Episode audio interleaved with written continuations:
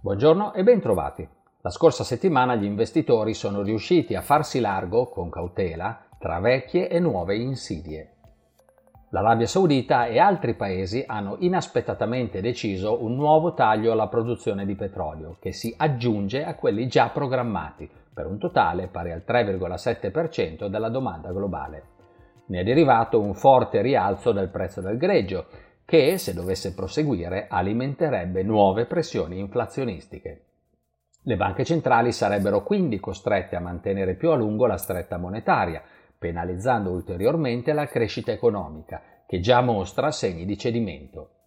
Negli Stati Uniti gli indici ISM di marzo hanno evidenziato un'ulteriore contrazione dell'attività manifatturiera e una decelerazione nei settori dei servizi.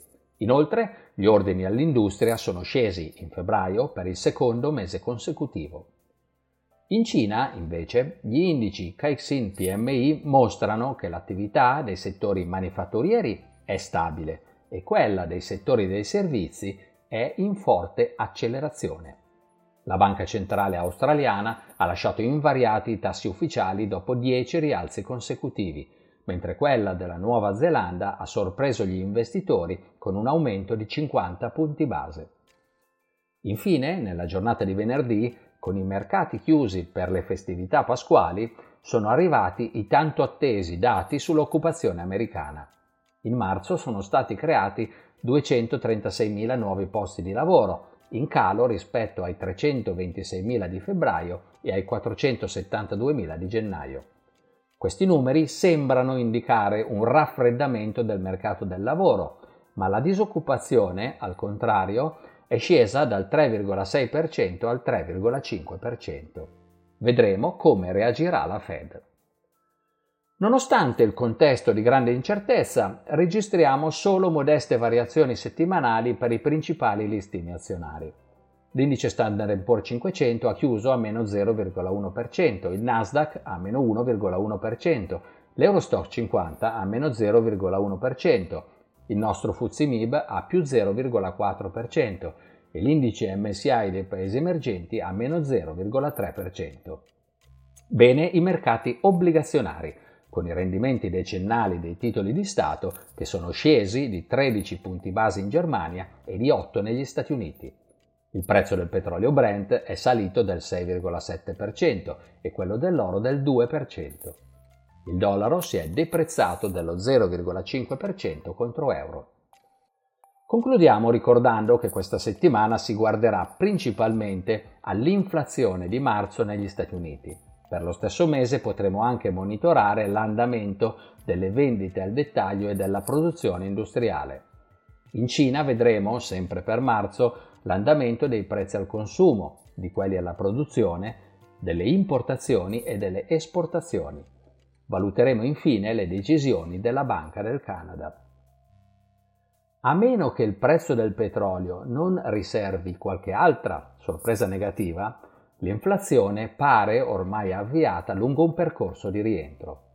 La stretta monetaria sembra dunque funzionare, ma il rallentamento economico da essa provocato può sfociare in una recessione. Nei prossimi mesi ci aspetta dunque uno scenario complesso e gli investitori dovranno essere bravi a destreggiarsi tra due forze di segno opposto.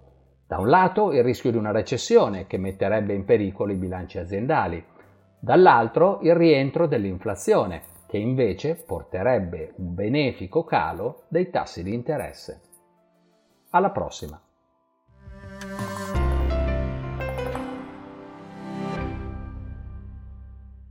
Presente registrazione audio ha finalità meramente informative. Le informazioni in essa contenute non rappresentano un'offerta di acquisto o vendita di prodotti finanziari, una raccomandazione di investimento e non sono da intendere come ricerca in materia di investimenti o analisi finanziaria. Le opinioni espresse riflettono il giudizio di Amundi al momento della loro diffusione e sono suscettibili di variazioni in qualunque momento, senza che da ciò derivi un obbligo di comunicazione in capo ad Amundi. Non si garantisce l'idoneità a qualsiasi scopo di investimento delle informazioni fornite, le quali non devono essere utilizzate come unica base per assumere decisioni di investimento. Eventuali dati riferiti a performance passate non sono un indicatore attendibile di performance attuali o future.